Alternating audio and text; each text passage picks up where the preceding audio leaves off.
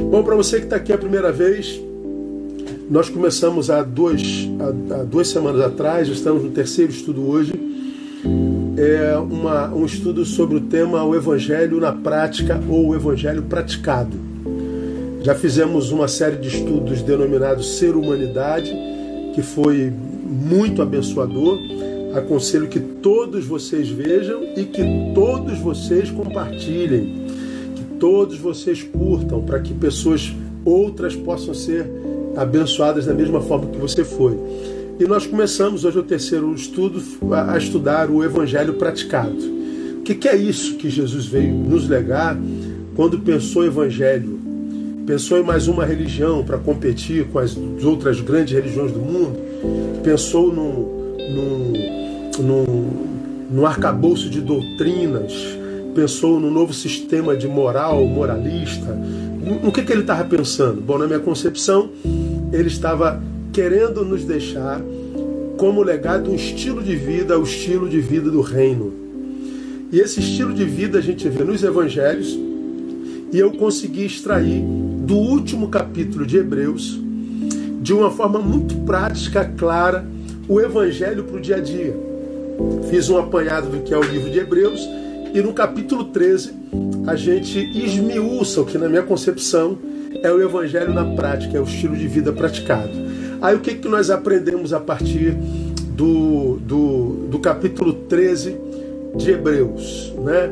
O que, que é o evangelho em prática? Primeiro, o versículo primeiro diz: permaneça o amor fraternal. Permaneça o amor fraternal. O livro termina dizendo: permaneça o amor fraternal. Como quem diz, olha, se você é daqueles que não grava tudo que aprende, se você é daqueles que não tem é, facilidade de memorização, se você não é daqueles tipos de cabeção que grava tudo que leu, grava tudo que aprendeu, não tem problema não. O que tem que permanecer no final é o amor. O que conta não é o quanto eu sei, nem o quanto eu fiz. O que conta no final é o quanto eu amei. Então nós aprendemos que a primeira marca do evangelho praticado é amor fraternal, e amor fraternal é a palavra Filadélfia, amor ao irmão. Aí fomos para o versículo 2 e aprendemos que a segunda marca do evangelho na prática, no evangelho praticado, é lembrai-vos, é, não, esqueça, não vos esqueçais da hospitalidade, porque por ela alguns, sem o saberem, hospedaram anjos. Então, a segunda marca do evangelho é, praticado, ou seja, do evangélico de verdade, falamos da diferença entre o evangélico membro de uma igreja evangélica e do evangelho que vive os princípios do evangelho. Não são as mesmas pessoas sempre. Há muita gente que é membro de uma igreja evangélica, mas não é evangélico como quem vive os princípios do evangelho. Então, a segunda marca para quem vive o princípio do evangelho é a hospitalidade. Vou desligar aqui, tá? Hospitalidade. A hospitalidade é a palavra filoxenia, diferente do Filadélfia, do versículo anterior, que é amor ao irmão. Filoxenia é amor ao estranho. Então, se de um lado o evangélico de verdade ama o irmão, por outro lado, ele também é desafiado a amar ao estranho, ou seja, a marca preponderante, distintiva do cristão não é o conhecimento das sagradas escrituras, nem a decoreba dela, não é o conhecimento dos arcabouços doutrinários, não é a nossa vestimenta, a nossa indumentária, não é a nossa linguagem, nossa evangeliquez, não é a priori a nossa frequência ao templo, não é o, não são os nossos sacrifícios. A marca distintiva do verdadeiro cristão é a capacidade de amar. O amor é o que lhe distingue do resto da humanidade. É a filosofia do bom samaritano e não dos religiosos que deixaram caído o que estava meio morto. Então nós falamos sobre isso nas últimas duas, nossos últimos dois encontros. Então de um lado eu amo o irmão, ok. Ao irmão eu posso amar com amor sentimento, mas por outro lado eu amo ao estranho, eu amo com serviço, faço por ele o que eu faria aos meus amigos. Então, ouça esses dois estudos, são fundamental. Então, é, o amor é a marca distintiva do cristão. Estudamos o que é hospitalidade e o que, a gente precisa para ser hospitaleiro. É, muitos, sem o saber, hospedaram um anjo. Então lá eu falei, se relacionar, receber, é correr risco. Mas risco maior é, por medo de correr risco, não se relacionar e perder a oportunidade de acolher um anjo.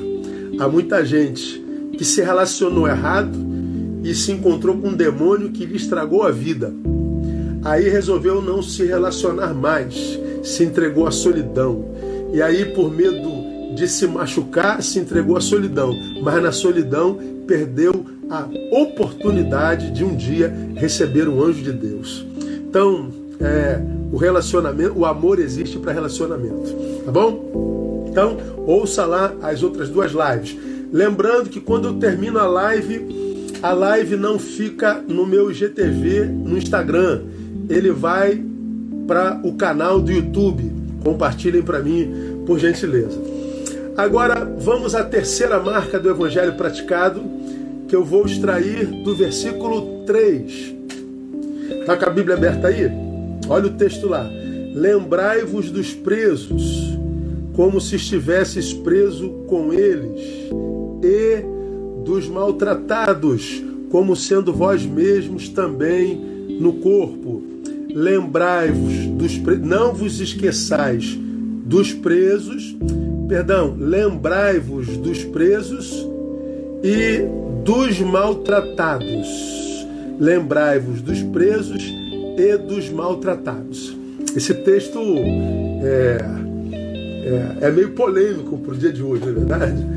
Porque é, nós somos tão maltratados, somos tão vilipendiados, é, nós somos tão assaltados, roubados por bandidos, por ladrões que agem na nossa cidade, no nosso país, de uma forma, como é que eu diria, tão impune, que quando, quando nós ouvimos falar que eles foram presos, encarcerados, o que, que a gente sente na verdade? A gente sente alegria o que nós queríamos que, que, que eles ficassem lá para o resto da vida. É verdade, não é? É que é, eles fiquem lá e não saiam de lá é nunca mais. Para que nós não sejamos mais vítimas deles. Quase ninguém vai preso. Quando vai preso, eu, carioca, sou tentado a dizer assim: ah, deixa lá, morre lá. Deixa que essa coisa morre lá. É o que a gente sente é o, é o nosso sentimento humano. Mas aí que tá, gente. É por isso que Jesus nos anunciou o Evangelho. Foi exatamente por causa desse sentimento que nos habita, esse sentimento de vingança, de ódio, de retribuir mal com mal. É que o Evangelho nos foi legado, é que o Evangelho nos foi confiado. Para quê? Para que houvesse no mundo um povo que ele chama de sal, que desse tempero e preservasse essa raça humana que está passando por essa deteriorização total. Então, quando Deus nos confia o Evangelho, Ele nos confia para que, sendo sal e luz, agíssemos no mundo para que menos pessoas fossem corrompidas, deformadas, que precisassem roubar a ponto de perder a liberdade, a ponto de vitimizar outros seres humanos. Ou seja, ele nos legou o evangelho para que nessa terra houvesse um povo que impossibilitasse a vítima de se transformar na imagem e semelhança do seu algoz. Porque veja só, tão presos, não estão? Tão eu e você, sinceramente, gostaríamos que eles ficassem presos o resto da vida, não é verdade? É verdade. Agora, por que, que nós gostaríamos que eles fossem punidos o resto da vida? Porque eles nos puniram. Eles roubaram nosso carro. Eles roubaram nosso celular. Eles nos agrediram. Eles nos, nos, nos humilharam. Eles furtaram o, o, o, o, fruto do nosso trabalho, eles mataram alguém, eles violentaram alguém. Tem que morrer lá, pastor. Pois é, esse é o nosso desejo. Nós queremos puni-los porque eles nos puniram. Nós estamos pagando mal com mal. Nós estamos pagando dor com dor. Nós estamos nos transformando nele. Eu sei que para alguns de vocês é muito difícil ouvir isso. Por isso eu vou tentar clarificar um pouco, porque parece utopia. Vamos imaginar que a gente estivesse discutindo a pena de morte. Pense. Você seria a favor ou contra a pena de morte? Bom, parte de vocês diria: Eu sou a favor da pena de morte, pastor. Parte de vocês diria: Eu sou contra a pena de morte, pastor. Que, que eu diria? Eu sou contra a pena de morte. Mas acredito que existem algumas pessoas que cometeram um crime que por causa do qual deveriam morrer. Eu acho que há crimes que a morte deveria ser a punição. Eu acho que tem gente que deveria morrer por causa do crime que cometeu. Então, por que, que o senhor é contra a pena de morte, pastor? Porque, embora eu acho que existam pessoas que merecem a morte, quem é de fato que tem de Deus autorização para matar? Ninguém. O Senhor o deu, o Senhor o tomou. Ninguém tem poder de dar a vida e de tirar a vida. Nem nós temos poder e autoridade para tirar a nossa vida. A nossa vida não nos pertence, pertence a Ele. Então, vamos imaginar que o camarada estuprou uma criança e matou essa criança. Merece morrer um homem desse? Merece. Quem é que pode matá-lo? Ninguém pode. Então escute. Não imprima juízo sobre mim, só escute. Por que, que nós gostaríamos que esse homem morresse? Porque ele matou alguém. E o que, que nós faríamos com ele? Nós o mataríamos também. Então veja só: o bandido provocou morte. E nós, em nome da justiça, provocaríamos o quê? Morte também. Então, o fruto do bandido e o fruto do agente da justiça é o mesmo: a morte. Portanto, se nós voltamos para o Evangelho, nós vemos Jesus dizendo: pelos frutos os conhecereis, e não pela árvore. A árvore do bandido produziu o fruto morte, a árvore da justiça produziu o fruto morte. Eu não sou conhecido pela árvore, justiça ou bandido. Eu sou conhecido pelo fruto. Porque alguém matou alguém, nós queremos matar esse alguém que matou alguém. Se eu mato alguém que matou, eu me transformo na imagem e semelhança dele. Então, eu não posso matar. Eu sou contra a pena de morte. O Evangelho entra num texto como esse, dizendo o seguinte, Neil, se há quem mate, é porque você não foi sal como deveria ser. Se há quem estupre, se há quem roube, se há quem furte, se há quem produza injustiça, se há quem é, é, é, é, produza maldade, é porque você não foi sal o suficiente. Eu sei que para alguns de vocês é difícil ouvir isso, mas vamos à 2 Crônica 7,14. Se o meu povo, que se chama pelo meu nome, se humilhar e orar e buscar a minha face, se arrepender dos seus maus caminhos, então eu ouvirei do céu, perdoarei seus pecados e sararei a sua terra. Então o Senhor nesse texto está dizendo: se o meu povo for povo e agir como povo e frutificar como povo, então esse povo me terá como Deus. E quando esse povo me tiver como Deus plenamente, eu saro a terra desse povo. Então Deus está dizendo que sara a terra do povo que é, busca a face dele, que ora, que confessa os seus pecados e se arrepende dos seus pecados. Ele diz que sara a terra desse povo. Ou Deus mentiu, ou nós não somos povo como deveríamos. O que, que você acha que é a realidade? Deus mentiu ou nós não somos povo como deveríamos? Bom, a gente sabe que Deus não mente. Se a nossa terra está doente, ou Deus mentiu, ou nós não somos como deveríamos. Como a gente sabe que Deus não mente, então somos nós que não somos cristãos como deveríamos ser. Porque se fôssemos, o Brasil estava sarado. Ou você acha que Deus mentiu? Por que, que o Brasil está doente? Porque nós estamos doentes. É, alguém me perguntou uma vez, num, num, eu fui fazer uma conferência em Brasília, um, um jornalista lá me pediu uma entrevista e eu, ele me perguntou assim: Pastor, você acha que esse problema econômico do Brasil, esse problema da impunidade do Brasil, esse problema, esse problema social do Brasil tem afetado a igreja brasileira? Eu falei: Não, de forma nenhuma. É a qualidade da igreja brasileira que tem afetado o Brasil. A igreja não está doente porque o Brasil está doente.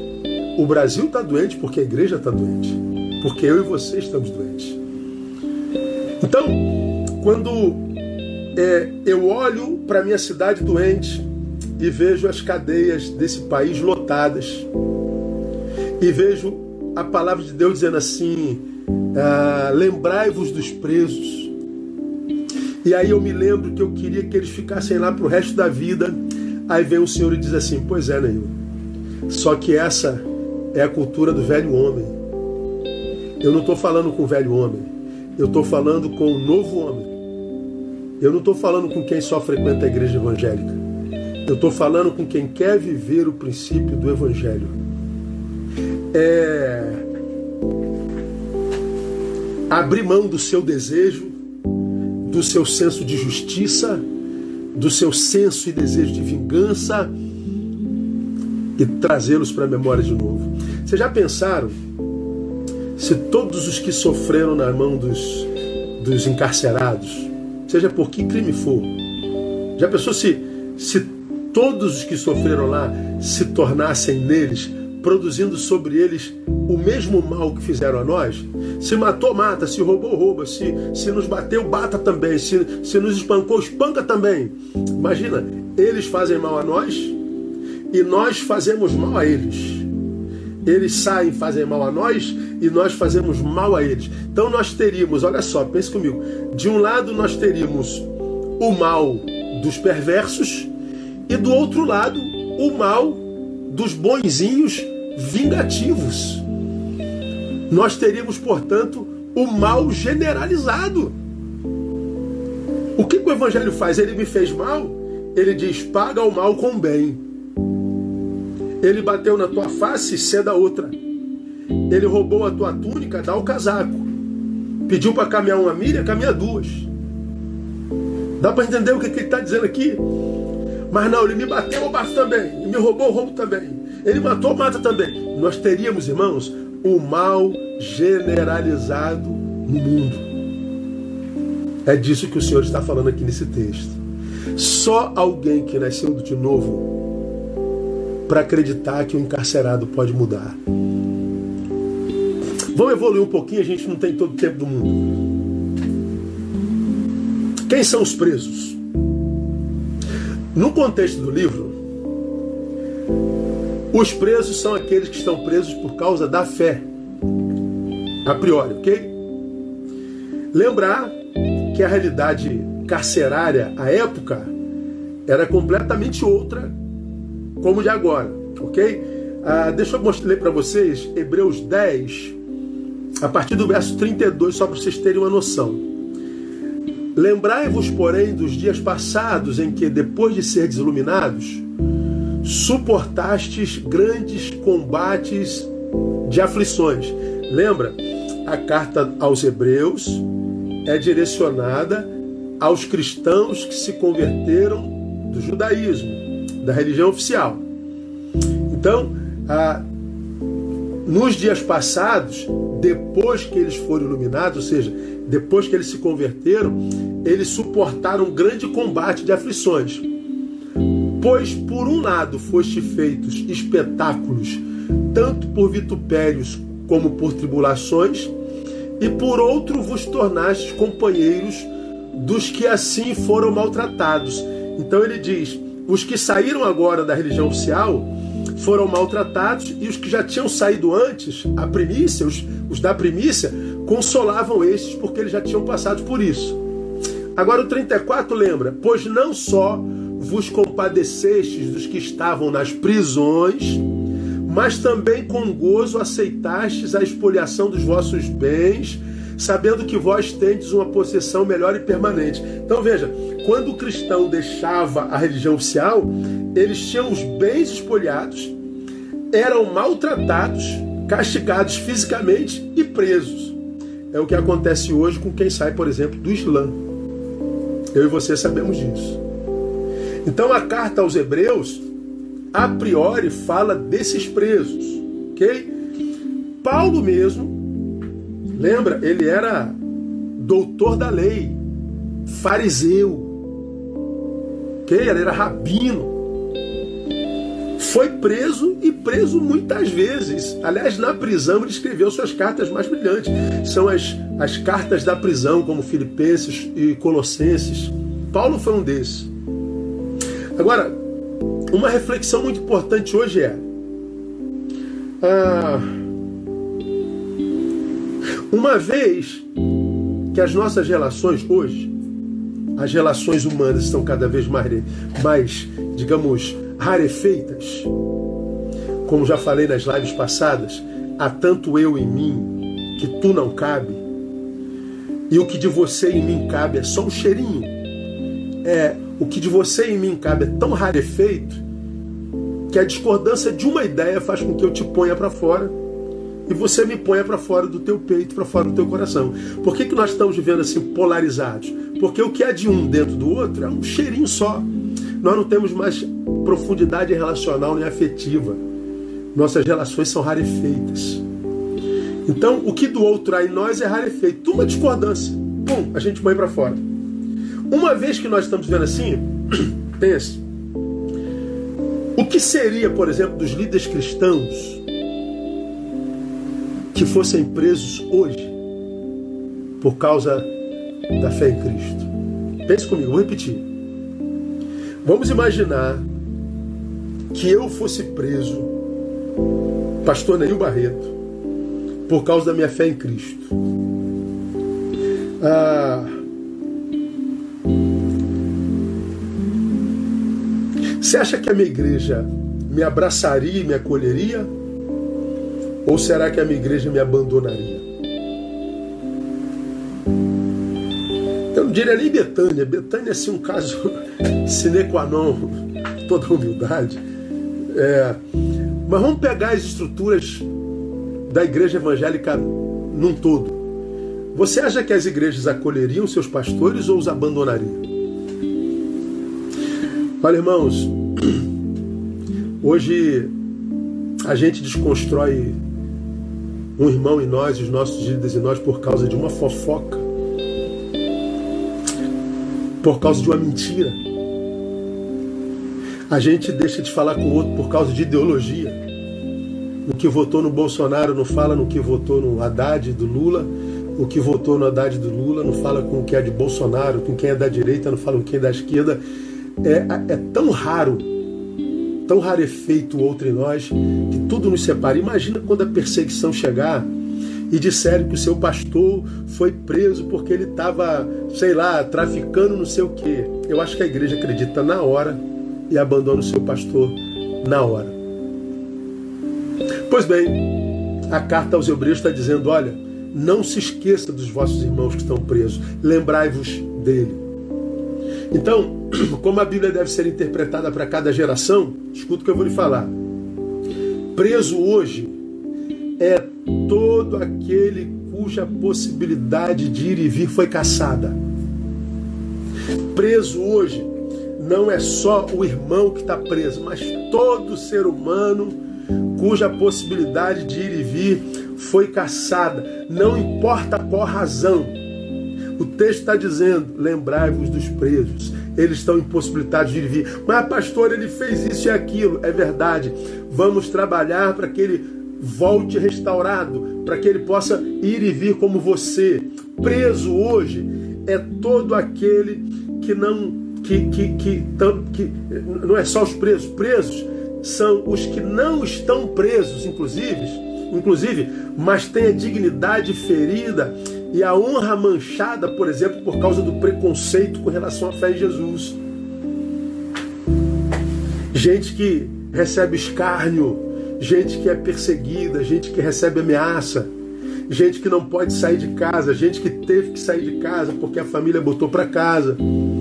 Irmãos nossos que estão presos na China, irmãos nossos que estão presos no Oriente Médio, irmãos nossos que estão na África sendo perseguidos, todos presos. E o texto está dizendo: você que tem essa liberdade de fé, você que tem essa liberdade religiosa, deve transcender esse seu conforto e lembrar-se dos irmãos que estão impossibilitados de ver a fé como você. Portanto, a ação da igreja local não pode, em hipótese alguma, ser uma ação local. A igreja tem que transcender de forma missiológica a sua missão para com o seu bairro. Ela deve servir o seu bairro, mas se lembrar dos que estão presos. Não podem servir como você serve. A igreja precisa ser missional, a igreja precisa ser missionária. Lembrai-vos dos presos, mas diz também para a gente não se esquecer dos maltratados. Olha que coisa interessante, irmãos. Maltratados são os que não estão presos, mas têm a dignidade ferida e a honra manchada por causa do preconceito com relação à fé em Jesus. É... Eu não estou preso, mas eu estou muito machucado eu estou muito ferido. Qual deve ser a atitude cristã com relação a estes na prática? Diz o texto. Veja só. Quanto aos presos, o verbo ensina, lembrai-vos, lembrar. Como essa palavra me chamou a atenção hoje?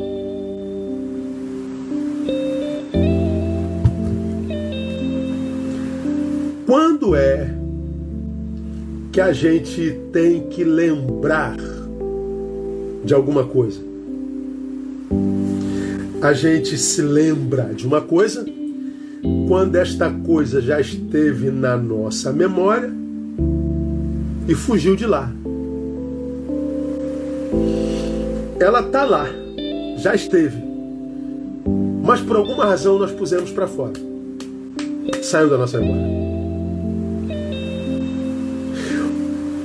A palavra vem e diz, Neil, se você pôs para fora da tua memória, dos teus afetos, do seu senso de valores, das coisas que são importantes para você, os encarcerados, traga-o de volta à memória.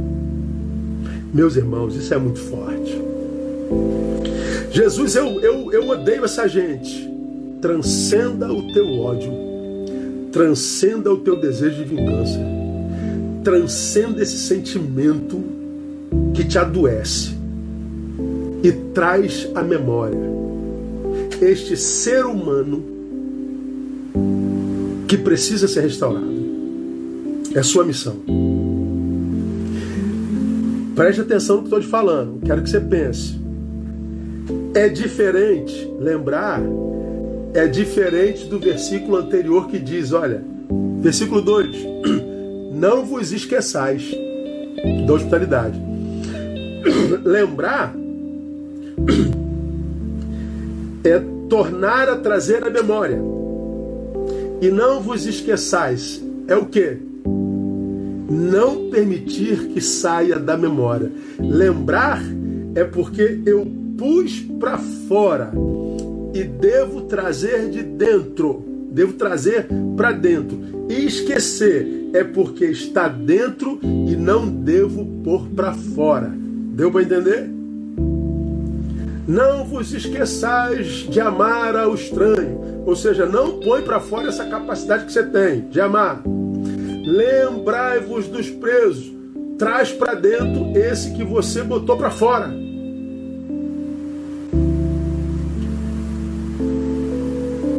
Que coisa interessante, cara. Lembrar é não retirar da memória, é não retirar da nossa história. Lembrar é não confiscar a possibilidade futura a ninguém. Riscar, a, lembrar é não é, é, é deixar de dar a segunda chance por causa da história passada. Lembrar é dar uma nova chance. Então o Senhor está dizendo: sabe aquela pessoa que te roubou, aquela pessoa que te tirou a, a, a, um bem, aquela pessoa que te violentou, aquela pessoa que te, que te diminuiu, te esvaziou. Pois é, dê uma nova chance a ela. Traga a memória. Lembra dela de novo. Não a condene às celas do esquecimento. Isso é evangelho, irmão. Dizer eu quero mais que morra não é evangelho. Dizer bandido bom é bandido morto não é evangelho. Evangelho é bandido bom, é bandido convertido, porque ele deixa de ser bandido. Encarcerado bom é encarcerado recuperado, porque ele não vai mais ser encarcerado, porque ele vai praticar o mesmo, o mesmo, o mesmo crime. Pois é, para você que é evangélico, membro de uma igreja evangélica só, mas não é evangélico que nasceu de novo e vive o princípio do evangelho, isso não entra no teu coração de jeito nenhum. Você vai ter uma resistência natural a isso.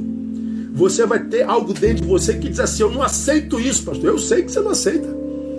Para aceitar isso aqui, amar os que nos perseguem, fazer o bem aos que nos fizeram mal, dar as face para quem bateu nela, caminhar segunda milha com quem quis nos roubar. Ah, meu irmão, só se tiver nascido de novo. Se só tiver mudado de religião, não rola. Desculpa aí, tá, irmão? Não dá. Agora presta atenção. Lembrar, no caso em questão, não é um movimento, perdão, não é um movimento apenas é, é, mental e afetivo. Lembrar é um movimento físico também. Quem lembra mostra que lembrou com a própria presença é dizer não ao abandono, mesmo que seja o que deseja. Lembrar do encarcerado não é só lembrar e trazer a memória, é trabalhar para que ele tenha uma segunda chance. É fazer o que muitos fazem dentro de presídios e fazem com tanto carinho. O ministério deles é dentro de presídio. O ministério deles é dentro de cadeia. O ministério deles é lá atrás das grades. Tem gente que ama isso. Bom, você talvez não precisa ir atrás das grades, mas você pode sustentar um ministério desse. Você pode interceder é, gradativamente por, por gente que trabalha nesse ministério. Você pode se envolver de alguma forma. É o que o texto está dizendo. É por isso que o evangelho começa no vinde a mim. Mas ao mesmo tempo ele diz: se você quer vir após mim, negue-se a si mesmo. Por que, que eu tenho que me negar, pastor? Porque quando eu te falar que você tem que se lembrar dos presos, você vai ficar com raiva de mim e você não vai querer obedecer, você vai ter que se negar.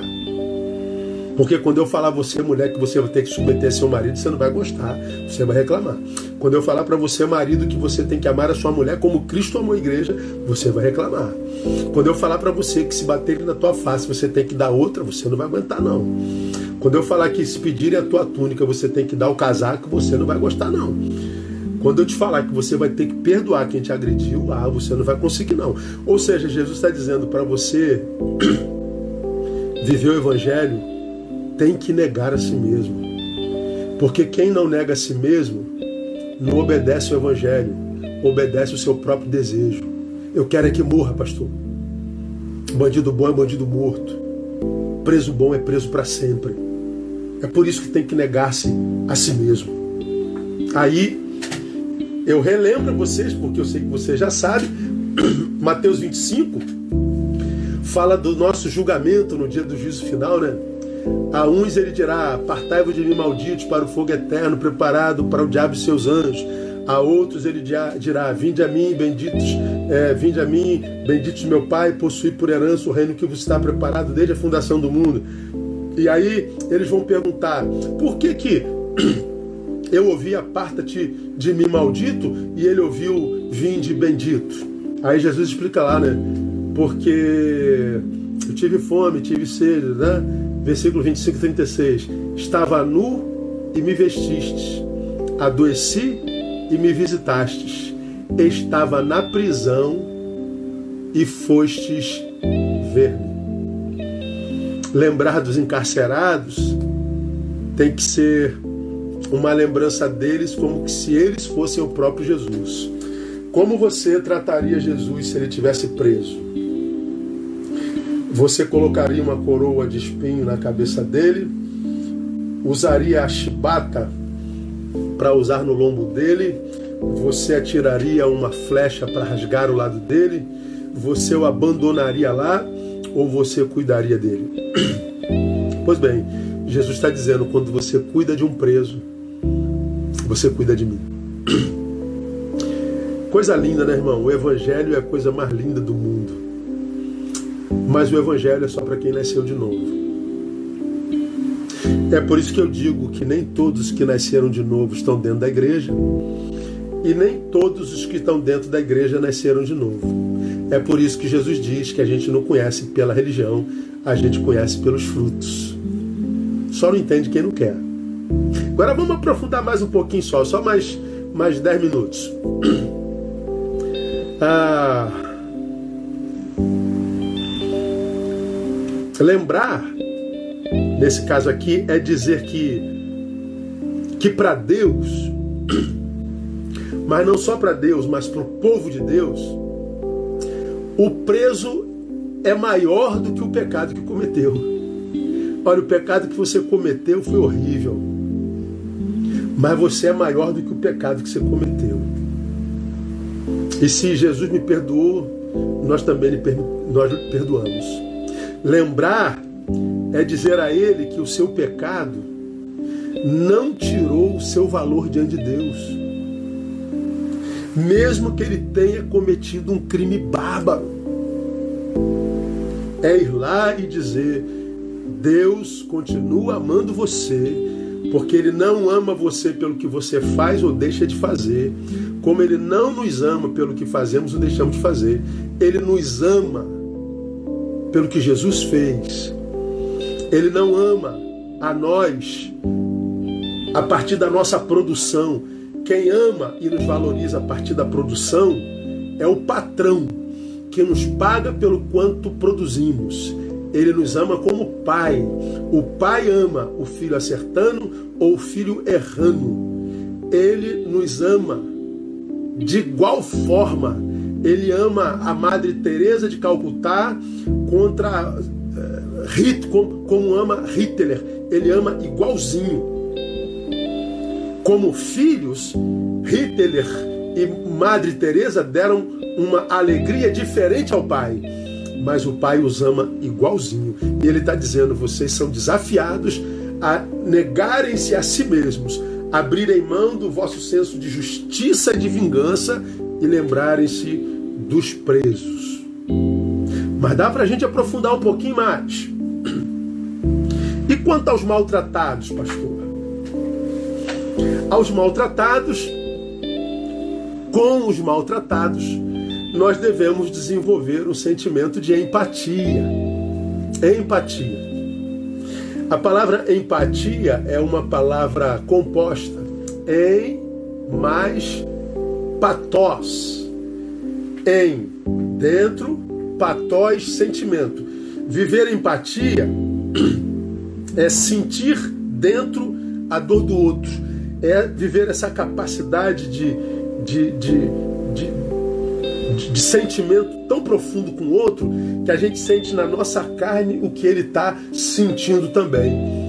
Quando a Bíblia diz que nós devemos lembrar dos maltratados, é como quem está sendo maltratado com eles. É como quem sente na carne o que eles estão sentindo. Então sejam solidários, sejam empáticos. Agora, a palavra empatia envolve, ou, envolve três, três componentes que eu acho importante a gente destacar. Existe o componente afetivo, existe o componente cognitivo e o regulador de emoções. Três componentes.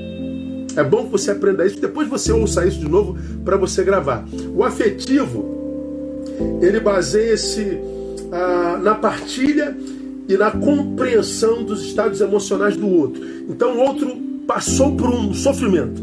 Então você empaticamente o acolhe e tenta compreender o, o seu estado emocional.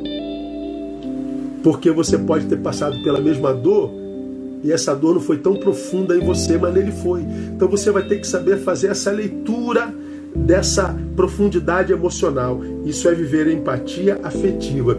A empatia cognitiva é, é, é a capacidade de, de deliberar sobre os estados mentais da outra pessoa. No afetivo, eu compreendo o que ele está sentindo sentindo. No cognitivo, eu passo a agir com relação a, ao que eu percebi ele está sentindo. Bom, é possível, dando exemplo, que ele esteja afetado emo emocionalmente, e eu só preciso estar do lado dele e acolhê-lo. É possível que ele esteja tão profundo que eu tenha que levá-lo para um, um psicólogo, para um terapeuta, para um pronto-socorro. É possível que ele esteja tão abalado que eu tenha que, que, que deitá-lo, que eu tenha que, que, que ter uma ação mais contundente. É, ter empatia, portanto, não é só sentimento, é uma relação afetiva que me faz discernir o que ele sente, é uma relação cognitiva que me faz agir em função a ele, e na regulação das emoções, eu vou lidar com o grau das respostas empáticas. Por quê? Porque todo envolvimento tem de ter limites. Ah, existem pessoas que estão sofrendo que eu posso acolher só no meu peito. Existem pessoas que eu não posso colocar no meu peito, porque colocá-la aqui seria um escândalo maior. Então tem que arrumar outro peito para colocá-la. Existem pessoas que estão com problemas que não são só pastorais, são psiquiátricos. Então tem que levar para o psiquiátrico. Eu tenho que é, acolher alguém que de repente está vivendo por um, sei lá, vou dar um exemplo bem prático, tá? Passou por um divórcio muito traumático. Só que eu passei também. Ela é do sexo oposto. Então acolhê-lo não seria de bom alvitre, porque eu preciso evitar a aparência do mal. Eu preciso chamar alguém para me ajudar nisso. Essas nuances a gente tem que ter. O que a gente não pode é não fazer nada, de jeito nenhum. Aos, maltratados, um atendimento empático. Agora, curiosidade, irmãos. O termo patos no grego dá origem a outras palavras no português. Ela está na, na base de algumas outras palavras que vocês conhecem. Empatós é empatia, né? Mas nesse, nesse, nessas mesmas raízes tem simpatia, tem antipatia, tem apatia. Não é? Então a simpatia é uma relação assim, só de feeling. Pode não ter encontro nenhum, pode não ter papo nenhum, só me simpatizei. Na antipatia é o oposto. Pode não ter relação, comunicação, nada, porque de cara eu não gostei do outro. Foi uma antipatia, um sentimento contrário. Existe a apatia, não senti nada, tô nem aí. Mas a Bíblia diz que com os maltratados, eu não devo ter nem antipatia, nem apatia, nem só simpatia. Eu tenho que viver empatia. Nem antipatia, nem apatia, nem simpatia. Empatia, que me leva a me envolver afetiva, cognitiva e na regulação das minhas ações. Ou seja, não fazer de conta que não tem nada com isso. Envolvimento ser instrumento de cura, É isso que Jesus sonhava em mim, em você, em nós, quando ele pensava evangelho, evangelho. Você imagina, irmãos, os evangélicos vivendo Filadélfia, filoxenia e empatia. Você imagina se 70 milhões de brasileiros vivessem só esses três versículos, como o nosso país já estava curado? Por que, que não está? Porque nós não vivemos. Para a gente caminhar para o final, falta só 10 minutos. Passa rápido, né?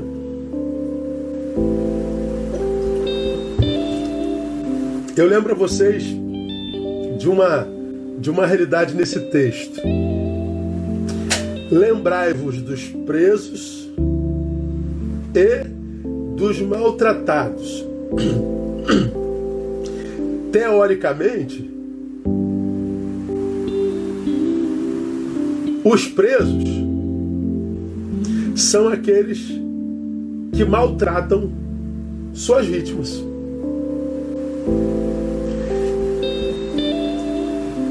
Quem é que maltrata aqueles a quem chamamos de maltratados? No contexto, são os presos. Quando um, um bandido me rouba, te rouba, nos maltrata, nós estamos diante dos dois aos quais esse texto se refere: o preso e a vítima, o preso e o maltratado. Então, lembrar dos presos e maltratados é, na prática, viver os dois versículos anteriores. O maltratado seria o meu irmão, porque eu já fui maltratado com ele, vivo com ele em relação de empatia, é o permaneça o amor fraternal, e o preso é o amor ao estranho, é o que eu não conheço, nunca conheci, nem tenho vontade de conhecer, só vou visitar porque a Bíblia diz que eu devo fazê-lo. Então, quando eu chego no versículo 3, quando eu tenho que trazer à minha memória o que maltrata ao preso, quando eu tenho que trazer à minha memória afetiva o que maltrata o preso, e eu tenho que cuidar daquele que ele maltratou, eu estou amando ao irmão e estou amando ao estranho.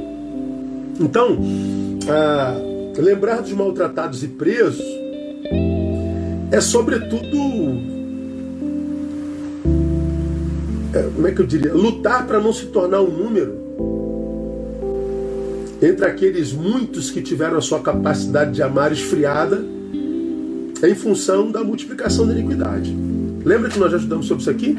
E por se multiplicar a iniquidade, o amor de muitos esfriará.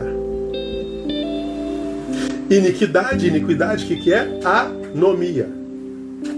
Anomos. Nomos, lei. Iniquidade é viver em oposição à lei. Por que, que uma pessoa é presa? Porque ela foi viver em oposição à lei. Ela foi viver iniquidade. O número de presos, de bandidos, e de corruptos e de inicos se multiplica na terra como, como cupim. Esse aumento de iniquidade vai esfriando o amor. Quando o texto diz, Neil, Ama teu irmão. Ama o estranho também. Lembra do peso dos presos maltratados? Ele está dizendo: pratica o amor, para que a iniquidade que aumenta, se avoluma de forma célere todo dia, não faça de você uma vítima e esfrie o teu amor a ponto de você, primeiro, não conseguir amar o estranho, pelo contrário, tu te transformes em alguém que os vitimiza e que os trata com a mesma maldade e que tenha depois dificuldade para amar, inclusive o irmão. Então, lembrar dos presos e dos, mal, dos maltratados é lutar para que a gente não se transforme no número desses que tiveram seu amor esfriados. Lembrar é um exercício possível apenas a seres vivos e saudáveis. Ah, quando a gente está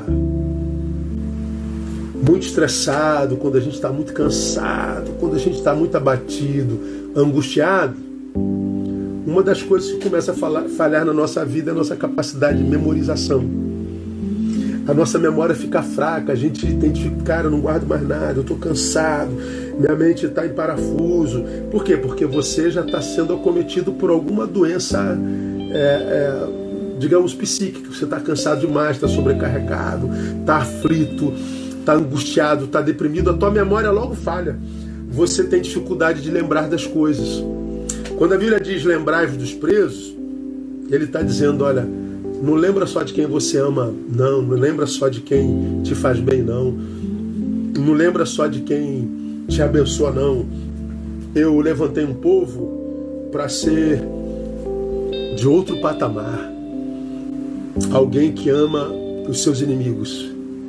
Alguém que amontou a brasa viva sobre a cabeça deles, alguém que é sal, alguém que é luz, alguém que é bem-aventurado porque é promotor da paz, é pacificador.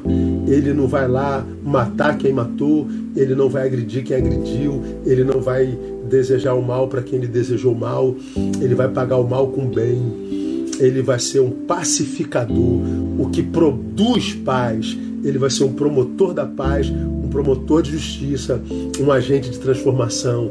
Lembrar, portanto, é dar provas de que não morreu antes da morte chegar.